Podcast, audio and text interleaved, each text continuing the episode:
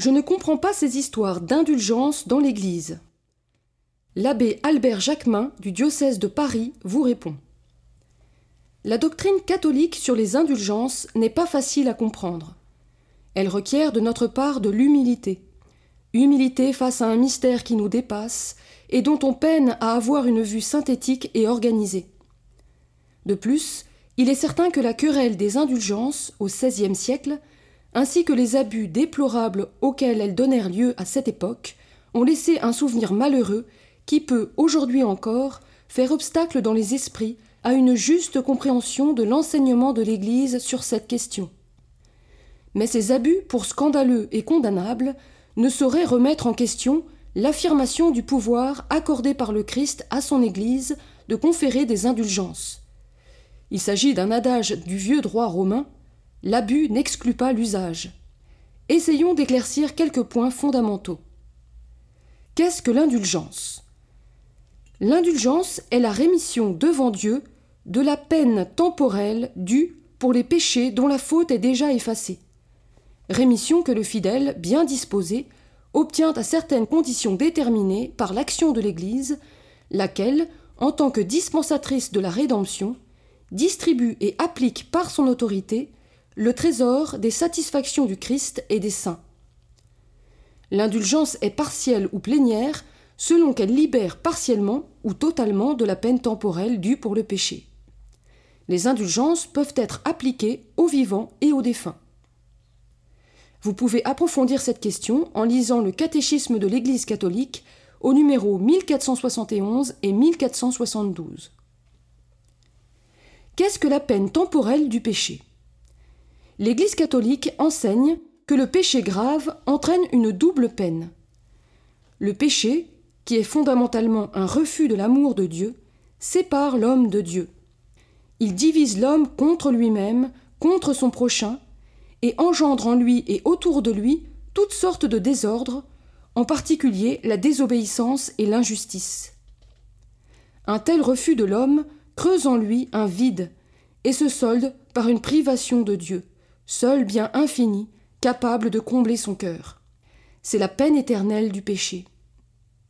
S'il venait à mourir en cet état, un homme serait éternellement séparé de Dieu. En second lieu, tout péché, même véniel, entraîne un attachement malsain aux créatures qui a besoin de purification, soit ici-bas en cette vie, soit après la mort, dans l'état qu'on appelle purgatoire. Cette purification libère de ce qu'on appelle la peine temporelle du péché. Notons que le péché véniel ne comporte que la peine temporelle. L'absolution sacramentelle remet la faute et la peine éternelle du péché, mais elle laisse intactes les conséquences du péché. La peine temporelle du péché persiste après l'absolution sacramentelle tant que perdurent les désordres introduits dans le monde par une faute de la liberté de l'homme. Prenons un exemple concret. Lorsque nous sortons du confessionnal, nos péchés humblement avoués et sincèrement regrettés ont été effacés par l'absolution sacramentelle qui réoriente notre être de pécheur vers Dieu. Mais pour autant, nous demeurons pécheurs. La grâce de l'absolution efface notre faute, mais reste en nous les blessures et la fragilité causées par le péché, et d'ailleurs souvent cause de ce péché.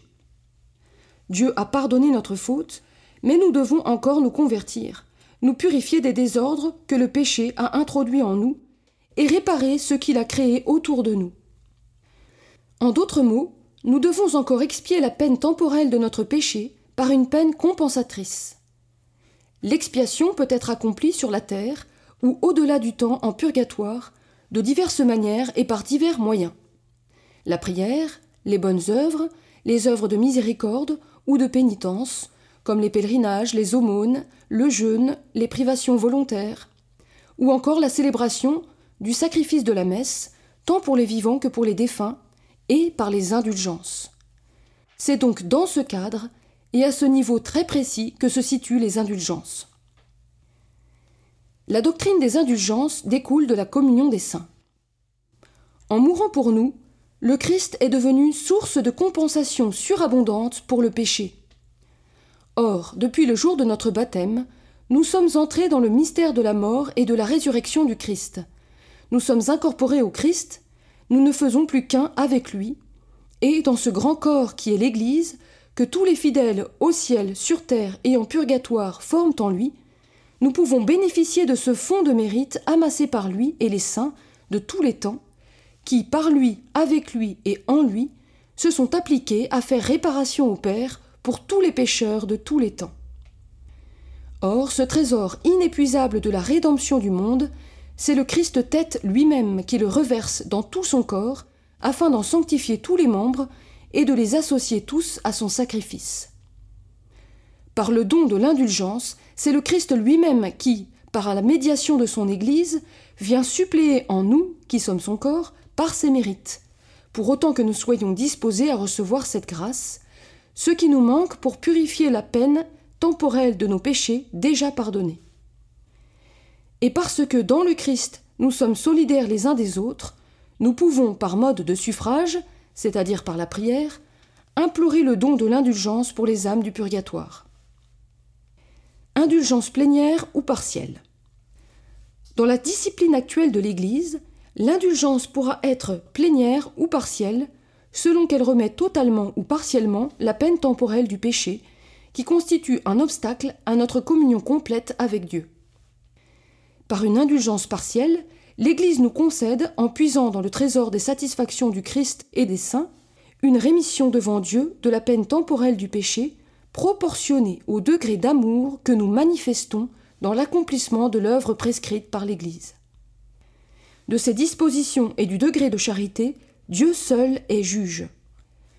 L'indulgence plénière, capable de libérer totalement l'âme de la peine temporelle et de l'introduire dans la gloire, ne peut être reçue pleinement que si cette âme est exempte de toute attache au péché véniel. Elle suppose un degré de pureté de cœur et d'amour éminent.